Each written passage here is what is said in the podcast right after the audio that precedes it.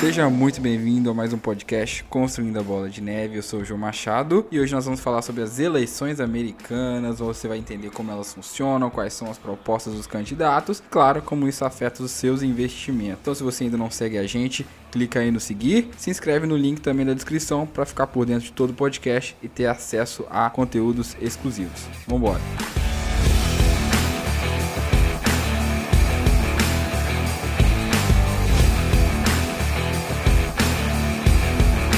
temos uma presença interestadual, direto da Bahia, de novo, segundo, segundo convidado que vem direto da Bahia aqui, Diego Vieira, ele que é estudante de Direito da UniFTC. Muito bem-vindo, Diego. Valeu, João, pelo convite. Primeira vez passei com podcast, né? Então, geralmente eu não falo muito, igual rádio também, trabalho em rádio. Muito bom estar aqui presente, obrigado pelo convite. Estamos aí. E o Diego, cara, vai ficar na rede aí pra conversar, não pode ficar na rede aqui durante o podcast não, cara. Tô brincando. não tô, não tá na... queria estar na rede, na praia. Não investiu o suficiente ainda não. Nós temos aqui também, novamente, cara, dois episódios seguidos, hein? Isso é um recorde. Bernardo Vecchio, famoso Bezão, estudante de engenharia química na PUC, estagiário na SNC Lavalan. Muito bem-vindo, Bezão. Inclusive, o Bezão é quase engenheiro já, hein? Fala, João, mais uma vez aqui, nesse momento muito, muito importante para a história dos Estados Unidos e para a história de todo mundo. Sendo os Estados Unidos hoje ainda a maior potência que a gente tem, vai ser um enorme prazer estar discutindo a respeito das implicações desse grande evento.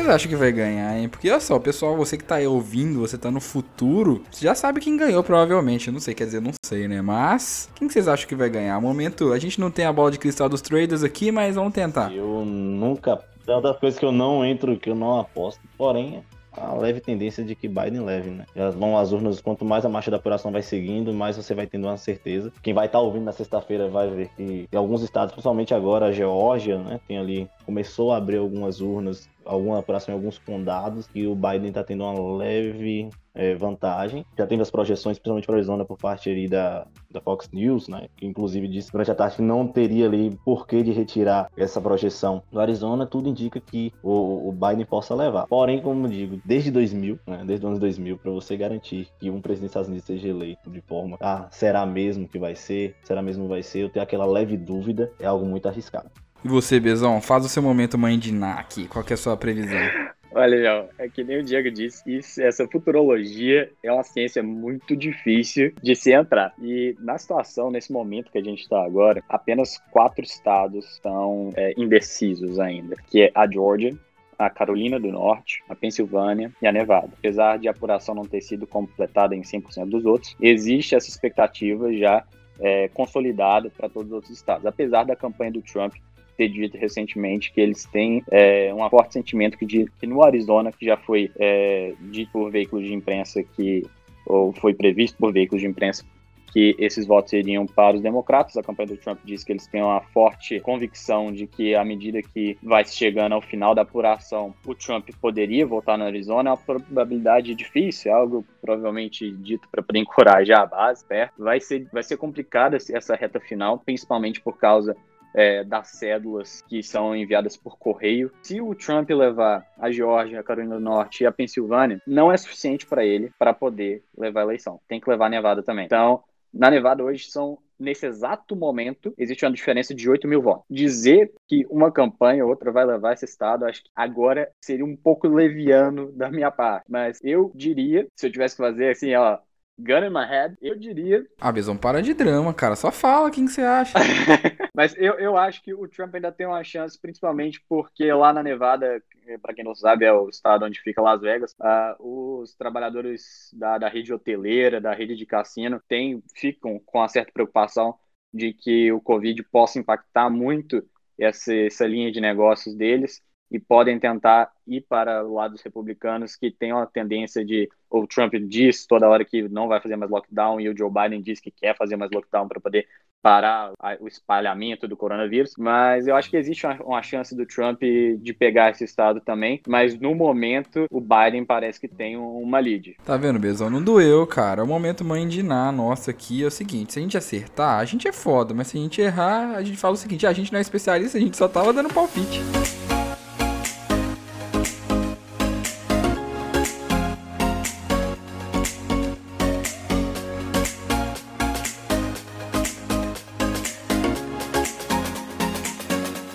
Então vamos lá. Galera tá aí, super entendido. O brasileiro entende melhor da eleição americana do que entende da eleição brasileira, né? A galera tá assistindo muito House of Cards, Muito House tá discutindo no Cards, Instagram, fazendo um drama, né, cara? Parece que o mundo vai acabar se o Trump ganhar, o mundo vai acabar se o Biden ganhar.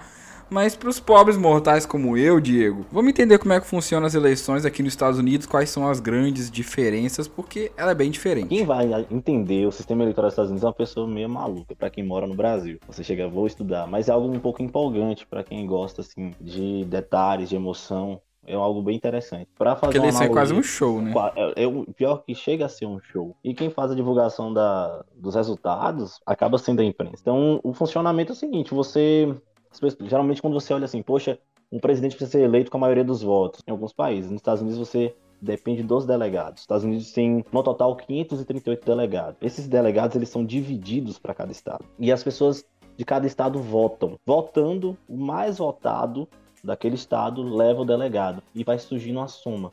Para você vencer a eleição, tem que ter 270 delegados. Então não é algo fácil, porque alguns estados têm tendências partidárias. né? Nesse 2020 está sendo muito estranho, porque é, é, no Texas mesmo, tá- não é mais uma pergunta se e se, né? mas quando vai se tornar um, estado democrata, por exemplo. Mas estados já têm ali uma tendência partidária, por exemplo, a Califórnia é democrata, Nova York é democrata, sempre a Indiana é republicano. Então tem essa tendência. A questão são os estados que ali não tem um partido pré-definido. Esses estados eles vão depender muito da situação política do país, dos Estados Unidos. Então é basicamente essa confusão. Não é você não tem como votar. Vezes- por isso acontece que às vezes o candidato mais votado não chega a ganhar. É um evento raro, né? Muita gente fala assim, ah, não, é um evento raro.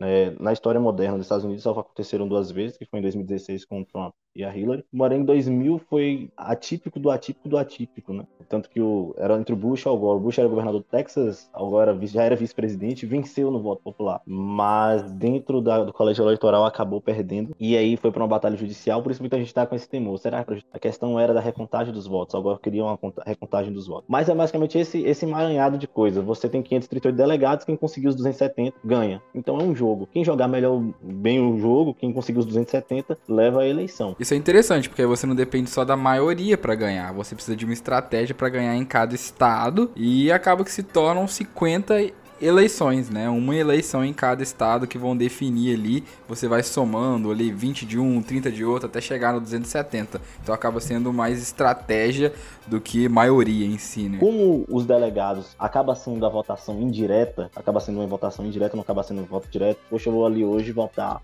é, no Biden, eu vou votar no Trump e, e se ele tiver os 60%, ele vai vencer. Não, não funciona assim. Primeiro você tem que convencer os seus delegados, os delegados do seu estado, a votar naquele, naquele candidato que você quer. Ou seja, o seu candidato tem que ganhar no seu estado, para depois chegar ao colégio eleitoral e acabar votando no candidato que você escolheu. Não é algo, não é uma fórmula simples, porque, como eu disse, depende muito do momento político do país. Como a- 2020 é o maior exemplo disso, de até redesenhar o mapa eleitoral. Tá havendo um, tá havendo um redesenhamento do mapa eleitoral, justamente para o momento político do país. Então, é, não é simples você pensar que uma democracia não é uma democracia completa, porque foi um país que desenhou um país. E por quê, cara? Por que, que eles não consideraram uma democracia? Por que, que eles não quiseram deixar assim, não, só a maioria que decide e pronto? Antes da, da independência dos Estados Unidos, não foi uma independência para os Estados Unidos, mas para as 13 colônias. Esses, esses, eh, essas colônias elas decidiram criar um país. E para fortalecer os estados, para os estados não ficarem abandonados ou esquecidos, fizeram uma forma de representação, uma forma de fortalecimento, que é a Federação dos Estados Unidos. Então, ele coloca, colocaram essas formas de delegados para que esses estados não fossem esquecidos. Porque um estado pode ser mais populoso do que o outro e acabar não tendo nenhum tipo. E o outro menor, que não é tanto populoso, não, não teria ali uma, um significado tão grande para a política do país, para o sistema político do país. Então, eles criaram esse meio, que seria esse jogo de representatividade entre os estados para que cada um não se sinta indiferente no sistema político do país. Há muita gente questiona a questão da, dessa democracia direta, mas há um significado muito importante, que é esse fortalecimento dos estados. Por isso que os Estados Unidos, os Estados Unidos da América, ela se sente ali representada naquele colégio eleitoral, de você votar, de você você questionar, você ter uma, um tipo de representação, uma representatividade dentro do colégio eleitoral. Então as pessoas já têm, pelo menos pra gente, para que não está nos Estados Unidos, é algo assim poxa, será mesmo que é representativo? Talvez seja assim, né? seja por cultura, seja por política, seja por tudo. Né? Então, basicamente, o colégio eleitoral ele representa muito mais do que se imagina. Ele representa essa questão histórica de cada estado. O que eu acho interessante disso é que é, existem cidades muito populosas nos Estados Unidos, as mais famosas, né? Por exemplo, Los Angeles, São Francisco, você tem ali Nova York, Chicago, e essas são cidades que têm uma população muito densa, né? Enquanto existem no interior dos Estados Unidos, né, várias cidades muito pequenas, zonas muito rurais, que não são tão populosas. Então, se a gente pegasse a maioria, né, esses estados, né, como Califórnia, Nova York, Flórida, decidiriam o futuro do país, né? Então, uma pessoa que mora lá na costa leste, uma pessoa que mora aqui na costa oeste, ela decidiria o futuro de uma pessoa que está lá no meio dos Estados Unidos, um cara no Arkansas, um cara no Havaí. Então, assim, essa tese, né, essa ideia é, congregacional dos Estados Unidos é interessante porque cada um tem a sua representatividade. Então, um cara que está em Nova York não vai decidir o futuro de alguém que está no Wyoming Wyoming. Então, isso é muito interessante, né? Então, imagina no Brasil, né? Onde a gente tem São Paulo, Rio de Janeiro, Minas, né? O sul, do, o sul do Brasil muito populoso. Pessoas ali decidindo o futuro de pessoas no Nordeste, no Centro-Oeste, no hum. Norte. Não faria sentido. Então, esse sistema eleitoral é muito interessante exatamente por isso. Então, você equilibra a balança e pode não parecer democracia, mas talvez seja até uma democracia mais eficiente. Ele foi criado justamente para não ter, para não ser democrático, como a gente imagina. Imagina um país que não tinha anteriormente, acho que 15 anos antes da Revolução Francesa, pensar um sistema político que evite muitos problemas, né? Evite é, líderes populistas que, querendo ou não, acaba mexendo com a paixão das massas, né? Esses países mais democráticos como o nosso, né? Democratas, em, tese, é, acaba né? criando, em tese, criando ali figuras é, que mexem muito com o popular das pessoas. São pessoas mesmo que fazem tudo pelo eleitoral, acaba perpetuando no poder. Esse sistema, querendo ou não, gostando dele ou não, ele evita muito disso. Acaba evitando essas paixões das massas. Eu acho muito interessante. E ele foi criado justamente para não ser democrático. É, é, os pais fundadores eles fizeram isso já de com, com um propósito mesmo. Ó, será mesmo que por isso que eu não vou colocar que as pessoas sejam obrigadas a votar? Podem lá votar, mas tem essa ressalva que é o colégio eleitoral justamente para evitar que aconteçam muitas coisas que futuramente possa ser que não seja democrático. Sim, né? O voto ser facultativo é muito interessante porque a pessoa que vai votar, ela faz o voto dela é uma realmente uma voz, né? Ela entende, ela estuda, ela quer votar, né? Então hum. isso é muito interessante.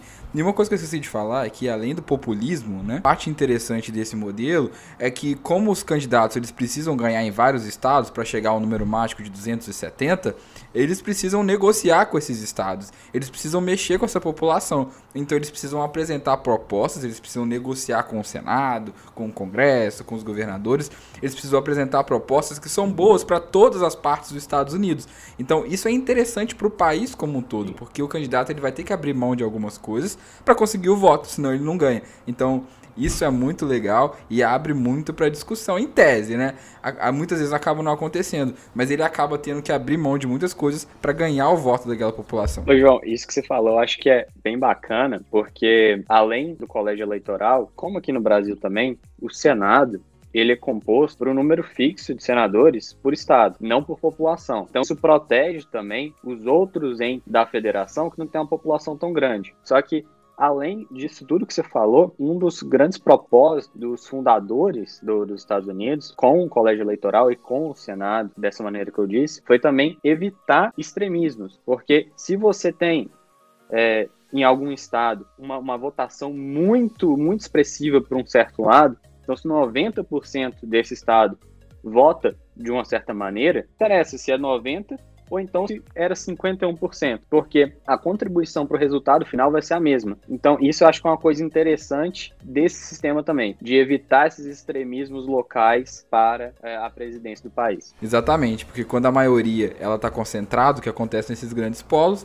às vezes o voto dela vai representar só o que ela precisa, e não o que o país inteiro precisa, né? Cara, outra coisa que eu acho interessante antes da gente falar dos candidatos é explicar como funcionam os partidos nos Estados Unidos, na história deles, porque só se fala em dois partidos lá, né? Que é o republicano e os democratas. Então, vamos entender um pouquinho como é que funciona, porque é muito diferente, né? No Brasil a gente tem muito partido, partido verde, partido disso, partido daquilo. Deve ter partido dos animais, deve ser. Daqui a pouco eu vou criar o partido dos investidores aqui. Explica essa dinâmica para nós, Bezão. Esse vai ser bom. Mas, como você tinha dito, é, lá nos Estados Unidos, apesar do, dos grandes partidos serem um partido republicano e um partido democrata, existem diversos outros partidos, mas existe uma cláusula de barreira. Né? Então não pode ser que nem aqui no, no Brasil, que você vai ter é, dezenas de partidos dentro lá da, da, das câmaras legislativas. Hoje, os grandes partidos são o Partido Democrata e o Partido Republicano. Os Estados Unidos ele foi fundado lá em 1776 e o Partido Democrata foi fundado por volta de 1820, 1810 e ficou mais forte junto de Andrew Jackson. E esse foi um partido que ele apoiou as causas sulistas de, de sucessão lá em 1861. Ficou conhecido por isso na época. É, é, o partido que também foi fundador da KKK. Tem esse, esse histórico que tinha, né? Hoje as coisas mudaram, mas tinha esse histórico que hoje a gente poderia considerar de uma, de uma extrema direita e que as coisas foram mudando aos tempos. Só que na época da, da Guerra Civil é, foi fundado o Partido Republicano do Abraham Lincoln, que a época serviu justamente para poder combater esses esforços tulistas de sucessão, de secessão, desculpa, é, da, da União. Acabou que eles não, não tiveram sucesso e, o, e, os republicanos com Abraham Lincoln tiveram sucesso sim. Por volta lá do, do começo do século XX, o Partido Democrata começou a mudar e ele começou a, a ter um apelo maior para, para causas sociais. É, e começou a, a virar um partido dividido. Um partido que se dividia dentro de, desse grupo é, mais à direita e um outro, uma outra área do partido mais à esquerda, muito próximo também da, dos sindicatos americanos. Trazendo um pouco mais para hoje, o partido, o partido Democrata ele se desviou realmente, principalmente depois lá do, do Civil Rights Act de 1964, ele se desviou um pouco mais à esquerda e o Partido Republicano começou a ocupar esse espaço que se tornou vago da, da direita. E então hoje o Partido Democrata, é, até mais do que, principalmente nesses anos recentes, ele ignorou um pouco mais é, a esquerda com nomes fortes nessa área, como Bernie Sanders, como é, Elizabeth, Elizabeth Warren, como Kamala Harris, que é a própria vice do Joe Biden, e o Partido Republicano, alguns podem dizer que guinou mais à direita, junto do Donald Trump. Então, acontece essa polarização dos Estados Unidos junto desses dois partidos. Show de bola. Então, o Partido Democrata ele começou como uma extrema direita, né, apoiando a escravidão e tudo, e o Partido Republicano ele começou como uma parte mais de esquerda ali, é, inclusive o Abraham Lincoln ele veio, né, a abolir a escravidão nos Estados Unidos mas depois os dois trocaram de lugar e hoje os democratas são mais uma esquerda mais definida e os republicanos são uma direita mais definida. Que é bacana da gente contar um pouquinho aqui também é, sobre esses partidos que são o, os fortes de cada, de cada candidato, mas perto da costa oeste dos Estados Unidos, que é onde você está aí, né, João? É tudo dominado pelos democratas, então é, Califórnia, Oregon, Washington, é tudo dominado pelos democratas, assim como Nova York, é, New Jersey e Illinois são as, os grandes, as grandes fortalezas democratas. E os republicanos, eles vêm tendo cada vez mais dificuldade hoje de essas grandes fortalezas. O Texas, que costumava ser uma grande fortaleza, hoje já não é mais, e toda aquela região do sul, da, da, da tradição sulista. Tá, então você está dizendo que a, as costas, né, oeste e leste, são mais democratas e o interior dos Estados Unidos, a parte mais rural, seria mais republicano. É, a costa oeste toda, que é composta ali de três estados, é toda democrata, muito democrata mesmo. Você vê é, que no resultado geral ela é muito democrata. Algumas partes do interior da Califórnia, do interior de Oregon, do interior de Washington, existe uma presença do Partido Republicano, isso em toda a América.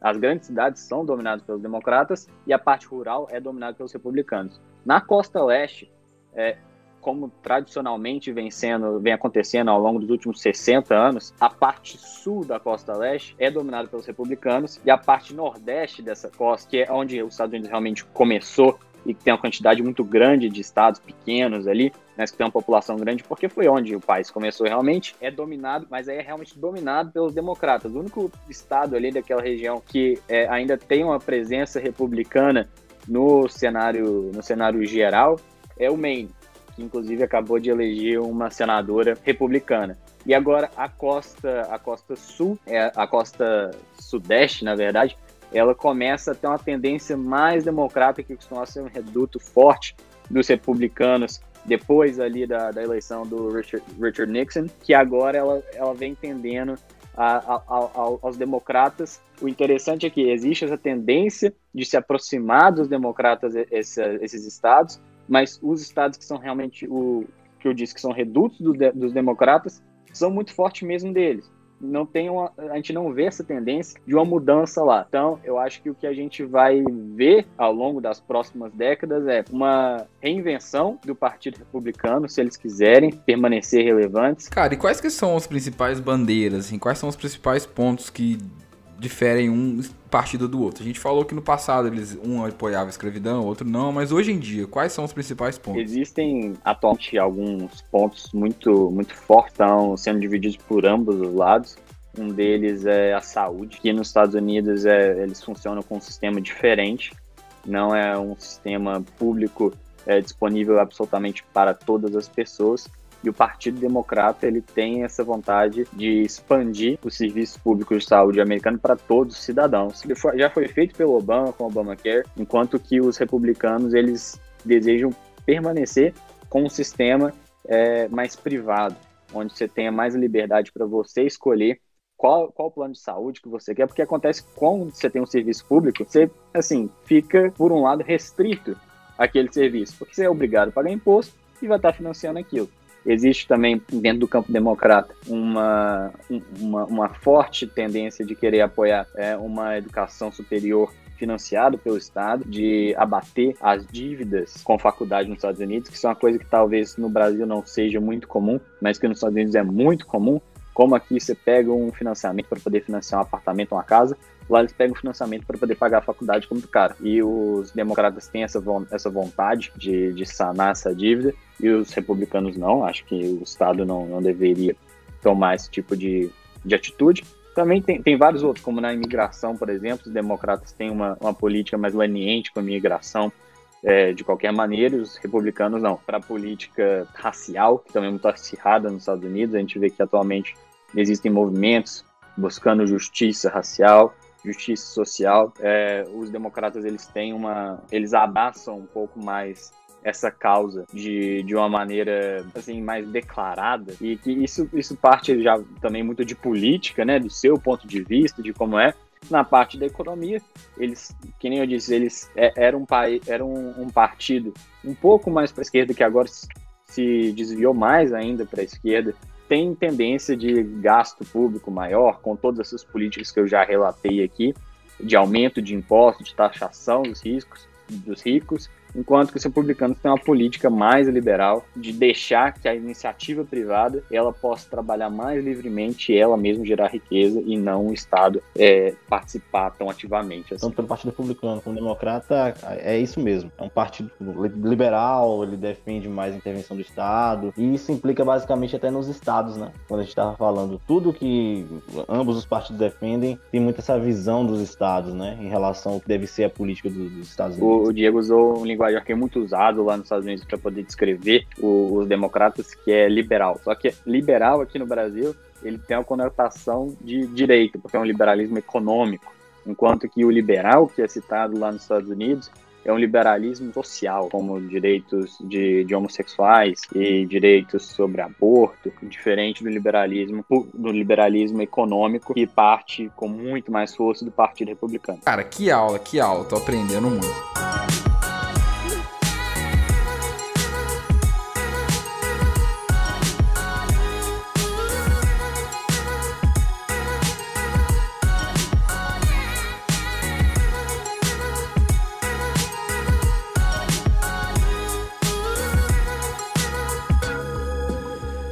Vamos falar do que, que o povo quer saber, né, cara? Trump e Biden, o que, que cada um representa, né? Porque o Trump, assim, a gente conhece o Trump, né? Ele é famoso, né? Aprendiz, Trump tal, é bilionário, showman, né? O cara que ele, antes dele, antes dele virar presidente, ele era muito querido. Enquanto o Biden, ele é mais é, moderado, né? Ninguém sabe muito dele, o famoso vice do Obama. Então, vamos falar um pouquinho sobre o que, que cada candidato é e o que cada um representa. Biden é o nosso político tradicional, né? É aquele cara que vai lá no comício, pega na sua mão, bate nas suas costas. É aquele seria o nosso. Não seria. Ele, o nosso Alckmin, nosso Serra?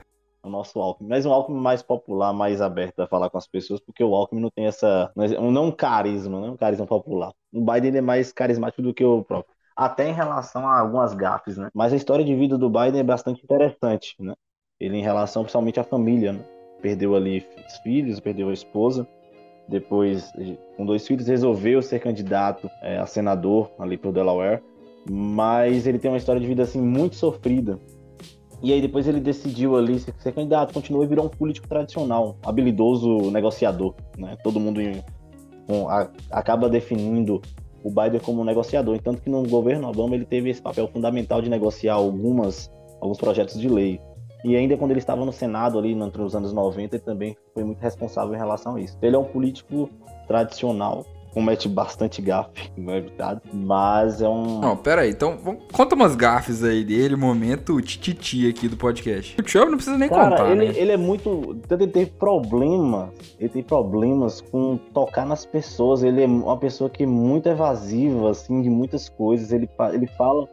É, ele, ele não é uma pessoa que poxa, peguei na tua mão que não, ele quer abraçar, ele quer beijar, as pessoas ficam muito constrangidas com o fato dele fazer algumas coisas. Ele é um gago, né? Então, algumas... pra muita gente fala assim, poxa, quem tava no Brasil agora acompanhando que. Sério que ele é gago? Não, porra, ele gagueja, mano, pra caralho. Ele, é, ele, ele gagueja. Tanto que um menininho nessa campanha falou que gostava dele porque ele era gago igual a ele. Então, ele, nos discursos, ele basta... gagueja bastante. Ele... Mano, cara, o Partido Democrata representa, pô, até os gagos, velho representatividade dos gagos aí, ó. Nenhum lugar do mundo tem um gago para você representar. O Biden representa os gagos. Talvez ele tenha milhões de votos de gagos e a gente não sabe. Talvez tenha decidido a eleição por isso. Mas ele, ele é um, uma pessoa que tem essas questões. E misturada com essa parte engraçada é uma, uma, uma parte muito triste. Em 2012, se eu não estou enganado, ele perdeu o filho, né, que é o Hunter. Hunter não, Hunter tá vivo. Mas acabou que depois disso ele recebeu uma honraria da Casa Branca, que agora eu esqueci o nome. Virou bastante amigo do Obama, né, amigo pessoal do Obama, e fizeram o que foi diferente do Dick Cheney com o Bush depois da, da guerra do, do Afeganistão e do Iraque. Foi diferente entre o, o Biden e o Obama. Se tornaram muito amigos. Então, é uma pessoa que circula muito bem entre o Partido Democrata, é uma pessoa que, entre os candidatos que estavam ali, inclusive, muita gente fala que o candidato perfeito para Donald Trump seria o Bernie Sanders, porque foi uma campanha construída para bater no Sanders. E não ver um Biden. Um Biden não é uma pessoa que desperta paixões entre as pessoas, entre o extremismo. É uma pessoa moderado, um político tradicional, que não tem muito assim, o que oferecer em questão de extremo, é uma pessoa que é, é, negocia bastante, que ouve bastante, senta com o republicano, inclusive era uma pessoa, o melhor amigo em, dentro do Senado de vida do, do Biden era o John McCain, que quando ele vai no, vai no, no funeral do McCain, ele se apresenta, olha, e ele é piadista também, ele chama muita atenção por isso. Cara, o cara representa os gagos e os comediantes, porra. É frente ao caixão, é frente ao púlpito, ele fala bem assim, Oi, meu nome é Joe Biden, então dá risada, né? Eu sou democrata e eu amo de uma quem. E aí ele sai. Então, essas coisas conquistaram muita gente dentro do Partido Democrata e ele é bem visto por muita gente. Ele tem uma rejeição, mas não era uma rejeição que Hillary tinha em 2016, por exemplo. Cara, show. Então, nosso Alckmin mesmo, né, velho? O Alckmin, mais carismático e gago. muito bom, muito bom, cara. E o Trump? Bezão sobre pra você falar do Trump, cara. Todo mundo conhece o Trump como, cara, bilionário, showman, aprendiz, o cara do Twitter. Conta pra nós sobre ele. então, o Trump, ele, ele não muito diferente do Biden, que esteve na política por décadas como, como senador e que, como foi dito, considerado um candidato mais, mais moderado, sempre foi considerado um político moderado dentro do Partido Democrata. O Trump, por sua vez, na primeira empreitada, ele ganhou a presidência dos Estados Unidos, lá em 2016. Então ele era um. Cara, mas assim, com tudo que a gente pode criticar do Trump, que a gente tem que bater palma pra ele, porque, pô, a primeira vez que ele tentou, ele ganhou, velho, José Serra e Alckmin estão chorando no Brasil, né? Ciro também, principalmente totalmente. Culpa, culpa do Simpson.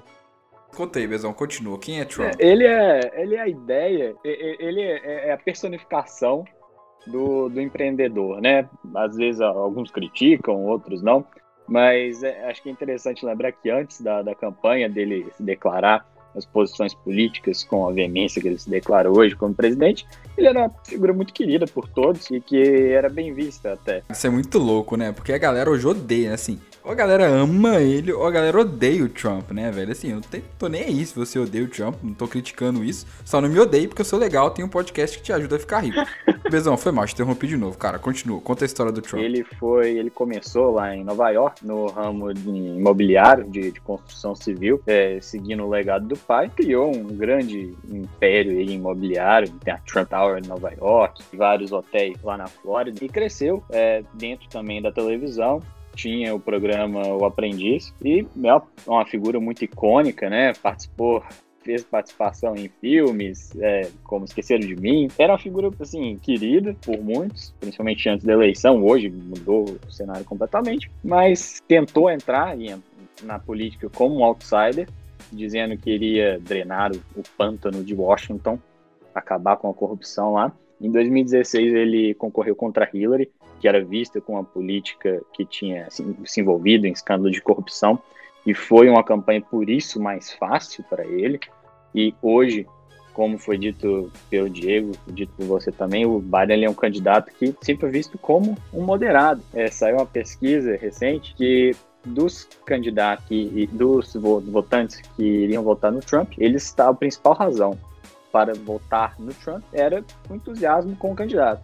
Enquanto que para o Biden, a principal razão para se votar no Biden era para retirar o Donald Trump da presidência. Então, a maior parte dos votos do Biden não eram pelo Biden em si, pela figura dele. Tem uh, aspectos de idade mostrando já, alguns aspectos de, de começo, às vezes até de demência, mostrando em vários casos, esquecendo palavras teve um certo evento que ele esqueceu o nome da Bíblia, não conseguiu lembrar a palavra Bíblia no meio do discurso que ele estava falando. Pô, vai daí não, né? Foi um episódio muito engraçado, inclusive. Já confundiu a irmã com, com a mulher dele. Não, esse já confundiu, confundiu a irmã também. com a esposa, já tinha visto, mas esqueceu o nome da Bíblia? Pô, aí não, né, cara? Então, ele era um, é um candidato que não desperta muitas paixões. E essa eleição, ela foi e ainda está sendo uma eleição muito como um referendo no Donald Trump. Todas as polêmicas que ele gerou durante a presidência, pelas polêmicas que acusaram ele de ser racista, de ser homofóbico e de ser misógino. É, na campanha de 2016 acabou saindo um áudio que quase comprometeu toda a campanha dele, é, mas ele acabou ganhando e agora tenta na reeleição que parece um pouco difícil, certamente bem mais difícil do que foi contra Hillary Clinton. Show, show, cara, muito bom. E quais são as principais propostas de cada um aqui para o pessoal que não entende, que não tem acompanhado, para saber um pouquinho o que, que, que, que cada candidato está defendendo? Só defendendo, mas propondo. Vamos trazer um pouco aqui para o ramo da economia, que essa que é a intenção do, do podcast, né? Eu acho que essas questões so sociais, elas são relevantes nos Estados Unidos, mas para a gente não faz muita diferença, né? Então, no, no ramo da economia, acho que os principais pontos que vão impactar e vão nos impactar também é principalmente o pacote de, de estímulo, que é, com certeza o Congresso ele vai aprovar, mas que os democratas eles têm uma tendência de querer gastar mais, então pode vir um pacote de estímulo maior do Joe Biden do que do, do Donald Trump, apesar de que tudo indica que o Senado vai permanecer com os republicanos. E permanecendo com os republicanos, a coisa não vai ser tão fácil de passar um pacote muito grande. E o que isso significa? Significa que muito dinheiro vai entrar, mas isso também pode significar uma certa inflação. Muita gastança, assim, muito, muita oferta de dinheiro pode levar à inflação e existe esse risco. Em empresas que vendem produtos com uma alta inelasticidade podem se beneficiar desse cenário. E uma das grandes propostas de campanha do Biden é o aumento de impostos. Durante a presidência do Trump, ele fez uma redução de impostos, em que os impostos sobre as empresas, eles nos Estados Unidos eram um dos maiores do mundo, inclusive, na casa de 32%. O Trump reduziu para 21%. O Biden, ele propõe um aumento de impostos para 28, ou seja, abaixo do que já era. Assim, eu, eu acredito que nesse quesito, as pessoas falam muito desse risco que pode existir do Joe Biden de aumentar os impostos, é, ele está propondo aumentar abaixo do que já era antes, por muito tempo. Então, eu acho que não existe um risco tão grande assim em relação aos impostos corporativos. Ele propõe também aumentar o imposto sobre a pessoa física para pessoas que ganham mais de 400 mil dólares por ano. Isso pode até afugentar alguns investidores, vozes fortes dentro do partido, encaixar as pessoas é, de categoria de, de mais elevada renda, em até 70%. Então, isso pode até afugentar alguns investidores, mas não, não, é, não há tantas coisas. Agora, o que acho que é muito importante lembrar nessa categoria é que o Donald Trump, nos últimos anos, acho que todo mundo sabe, vem travando uma batalha comercial contra a China. E o Joe Biden, por outro lado, ele é um candidato que se mostra muito mais aberto a esse mercado globalizado com a China. Então, a presidência do Joe Biden poderia beneficiar muitas empresas que fazem muito negócio com a China, como Apple, como Intel, como AMD, essas fabricantes de chips elas são interessantes de se ver na presidência do Joe Biden, porque a China, por causa dessas medidas de restrição ao comércio do Donald Trump, vinha tentando fortalecer a indústria nacional, é, principalmente nessa área de chips, se tornar mais independente em todas, as, em todas essas áreas, principalmente de tecnologia, que ela depende hoje ainda muito fortemente dos Estados Unidos. Empresas como Intel, como a AMD podem se fortalecer, Apple pode se fortalecer por um negócio forte que tem na China e diversas outras empresas que têm negócio forte na China podem se beneficiar com a, com a presidência do Joe Biden. Enquanto que o Donald Trump propõe é, manter esses impostos baixos, manter baixas regulações, isso também pode beneficiar o mercado. Então, de uma maneira geral, principalmente é, tendo um cenário em que a, a Câmara dos Deputados lá ela vai ser controlada, já se previu que ela vai ser controlada pelos democratas. E como eu disse, é provável que os republicanos tenham o Senado, a gente dificilmente vai ter medidas muito, muito extremas de qualquer um dos lados. O que é bom para o mercado, o mercado ele gosta de cenários que têm menos incerteza e cenários sem grandes extremismos. Isso balanceia, isso equilibra o poder e permite um maior desenvolvimento econômico. Então, qualquer um que ganhar atualmente, existem cenários que beneficiam a economia como um todo e certos setores, principalmente no caso do Biden. Mas eu acho que grandes perigos hoje a gente já não corre mais de acordo com esse cenário.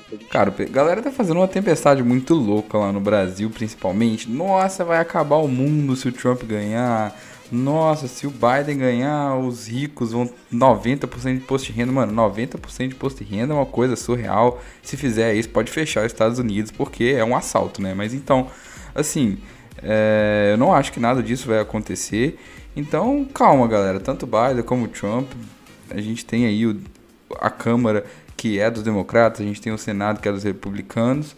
Então vai ser tudo sempre bem negociado, tudo sempre bem é, discutido, não vai ser nada muito extremo e isso me deixa muito tranquilo, né? E o Brasil, cara, onde que o Brasil entra nisso aqui, Diego? O Brasil não é uma prioridade para os Estados Unidos, independente, não seja nem por, no, pro Trump ou para o Biden, mas essa questão ambiental ele vai acabar indo muito para o Biden, né? Essa, já deixou claro, acho que não, não havia antes essa preocupação de ex-presidentes com a Amazônia, por exemplo, que seria né, as queimadas na Amazônia. Mas hoje há essa, essa preocupação.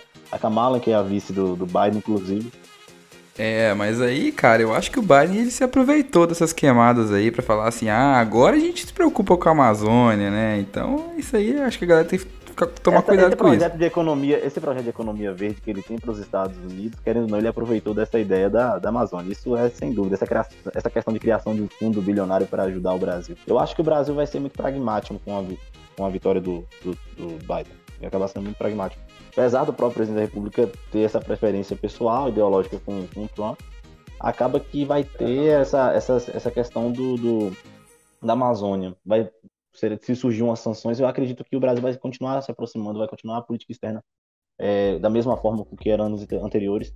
Então, acho que não vai ter muita mudança para o Brasil. Não há essa prioridade dos Estados Unidos para o Brasil, e também não acredito que vá mudar muito essa relação entre Brasil e Estados Unidos. Não. É, é isso, galera, é isso. Assim, eu não acho que você está errado de apoiar um ou outro, só acho que você não tem que ficar desesperado como se o mundo fosse acabar. Calma.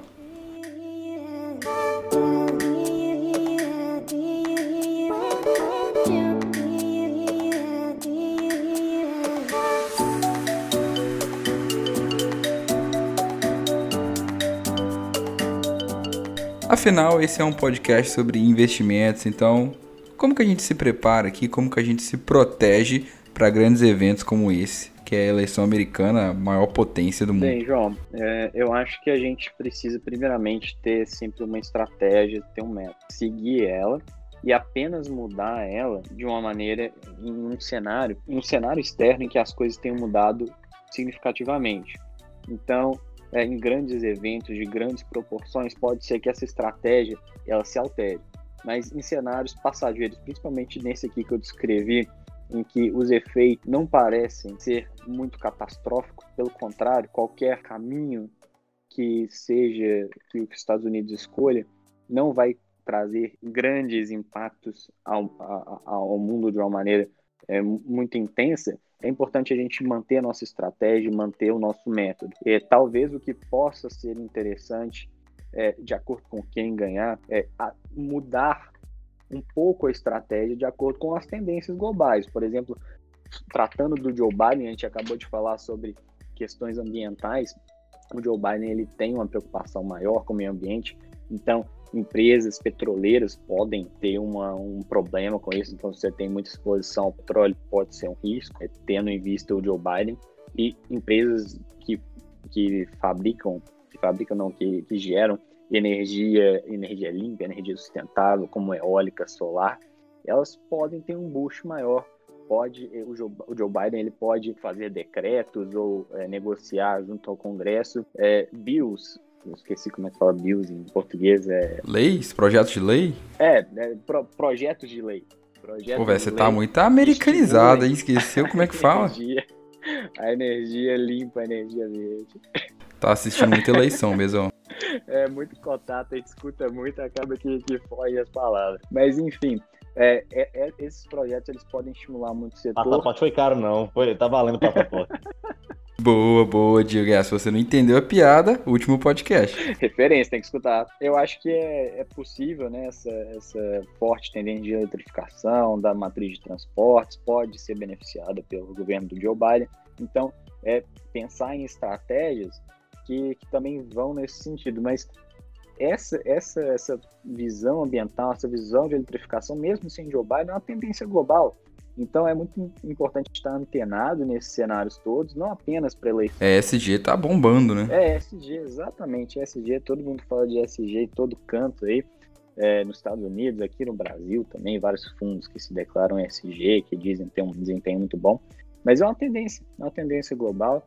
E é importante a gente pensar nessas tendências, como eu disse até no episódio anterior, pensar quais são as tendências do mercado, quais são as tendências de comportamento da sociedade que essas tendências é que vão direcionar o crescimento, o gasto, e é importante que a gente faça estratégias nesse sentido. Os presidentes eles podem direcionar as tendências, mas eles não vão ser aqueles que vão ser os únicos que vão concretizar aquilo.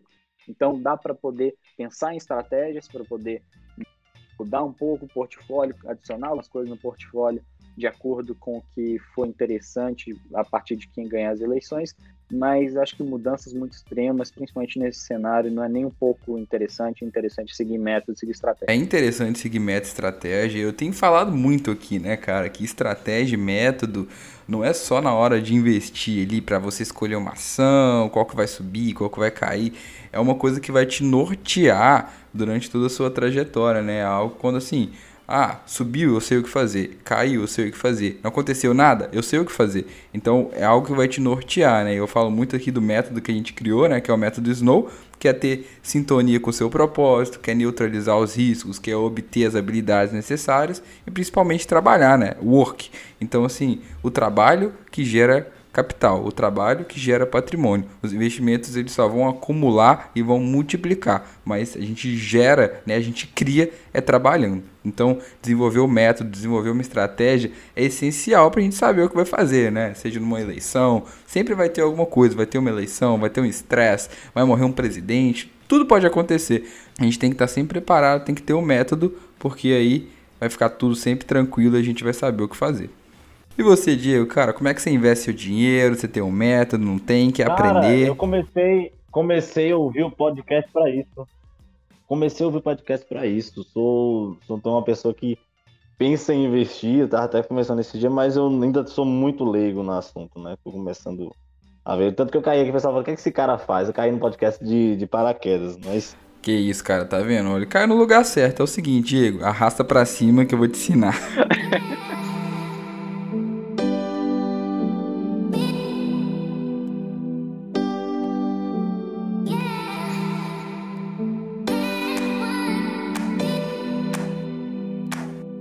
Cara, mais um podcast sensacional, né? Não é porque ele é meu, não. Ficou top. Muito obrigado, né? O nosso convidado, Diego. Cara, um prazer te receber diretamente da Bahia.